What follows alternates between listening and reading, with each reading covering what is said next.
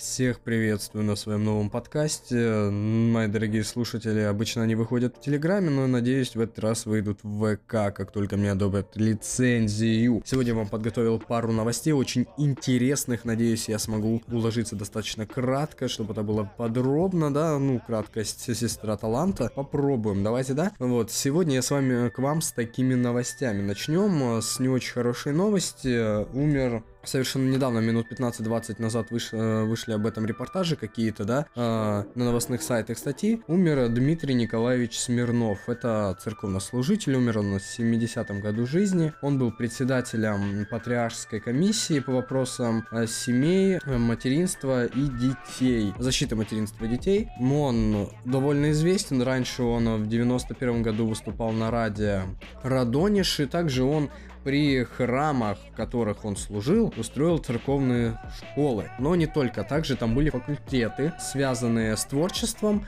Там была живопись, пение, флейта, фортепиано и много-много другого. И одно, одна есть особенность, там еще была аранжировка цветов. Вот очень интересное занятие. Я, может быть, может быть, как-нибудь об этом расскажу подробно. Также он был членом общественного совета при Министерстве обороны Российской Федерации. Вот такая вот неоднозначная личность. Также он создавал, он участвовал в благотворительных фондах, он открыл свой благотворительный фонд и на эти деньги строил детские приюты и детские церковные школы.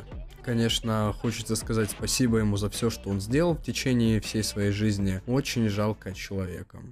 Ну а теперь мы переходим к следующей новости, очень-очень интересной. У нас сейчас вещается новость с Екатеринбурга. А там мэр Екатеринбурга разрешил пассажирам выталкивать из автобусов людей без масок. Когда у него спросили, нужно ли людям самим выталкивать из автобусов ковид-диссидентов, он ответил, что можно и нужно, так как многие люди просто не хотят заразиться, и никто не хочет э, увеличения ограничений мер. Он сказал, к сожалению, это не совсем легально, и мы будем искать юридический путь, и мы его найдем. Будем обращаться в суд, взыскать убытки транспортных предприятий за простой.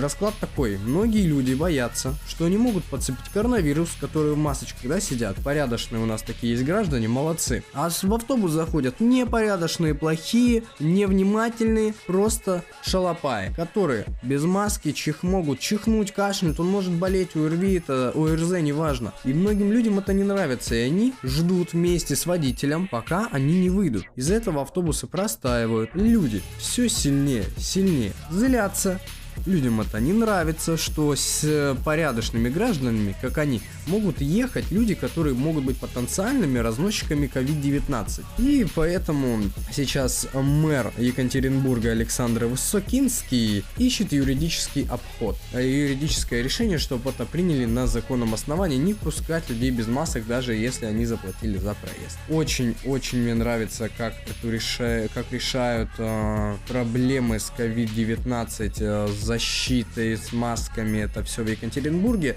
Очень хороший мэр, э, надеюсь, он примет все нужные меры. Переходим к следующей новости, и у нас сейчас повесточка от нашего не совсем далекого брата, Беларусь. Что у нас происходит там. У нас, получается, Лукашенко, наш э, такой усатый тараканчик, начал выполнять требования Тихановской. Ну, как бы это не так, да, но похоже на то. Лукашенко разрешил перевести пятерых участников встречи в СИЗО КГБ под домашний арест. Недавно он собрал собрание из, э, там, по-моему, я не помню, 9 или 5 заключенных было, они сидели, жал, и, него, и он у них спрашивал, а что вам не нравится? Вот что конкретно вам не нравится в моей стране? Ему эти люди, которые оппозиционеры, хотят сделать страну лучше, отвечают то-то, то-то, то-то. Он говорит, да нет, у нас все хорошо, ребят. Ну, я постараюсь быть лучше. И у него, по-моему, Тихановский, да, который хотел баллотироваться президента, но ему этого не дали, задержали его, и вместо него пошла его жена, ответил, нет, такой спросил, а можно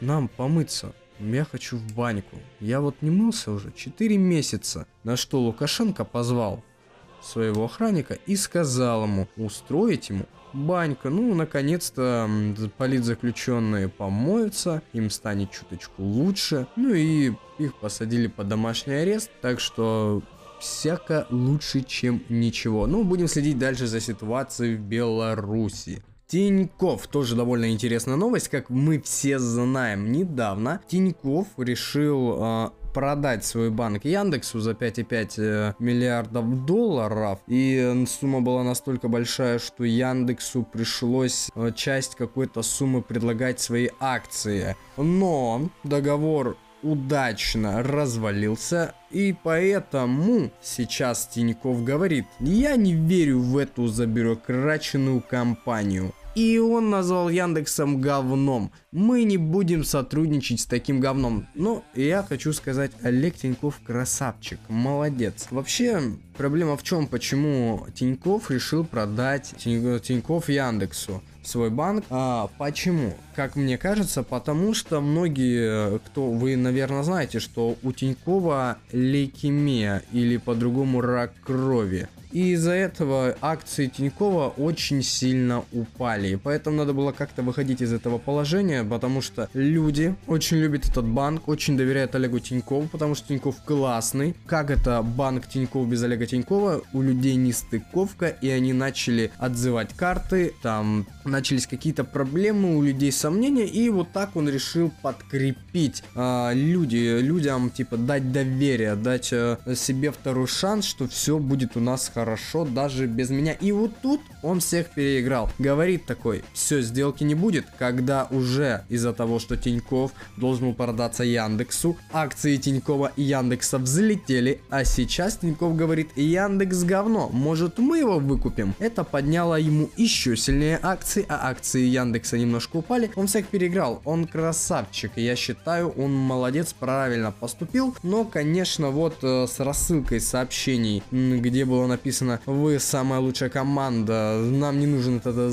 говно Яндекс, но думаю лучше выкупить его нам, чем они выкупят нас». Олежа молодец, поправляйся, надеюсь ты оклемаешься, выздоровеешь и будешь дальше руководить прекрасной компанией и гнуть свою линию.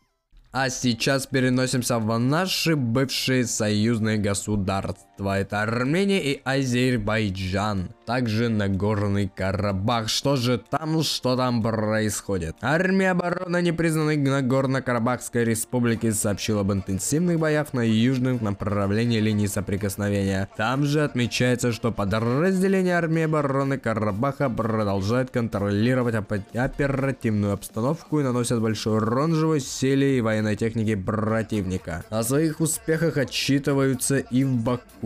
Вооруженные силы Азербайджана заявляет, что ликвидировали два танка Т-72, 4 реактивные системы залпового огня «Град», 5 автомобилей. При этом на карте. По информации очевидцев, вечер и ночь прошли спокойно. Взрывов не было, сирена воздушной тревоги не включалась, однако население опасается неожиданных артиллерийских обстрелов и остается в подвалах и бомбоубежищах. Что же можно сказать? Мы надеемся, я надеюсь, что это все закончится миром, потому что войн быть не должно. Кто прав, кто виноват, чья территория рассуждать не будем.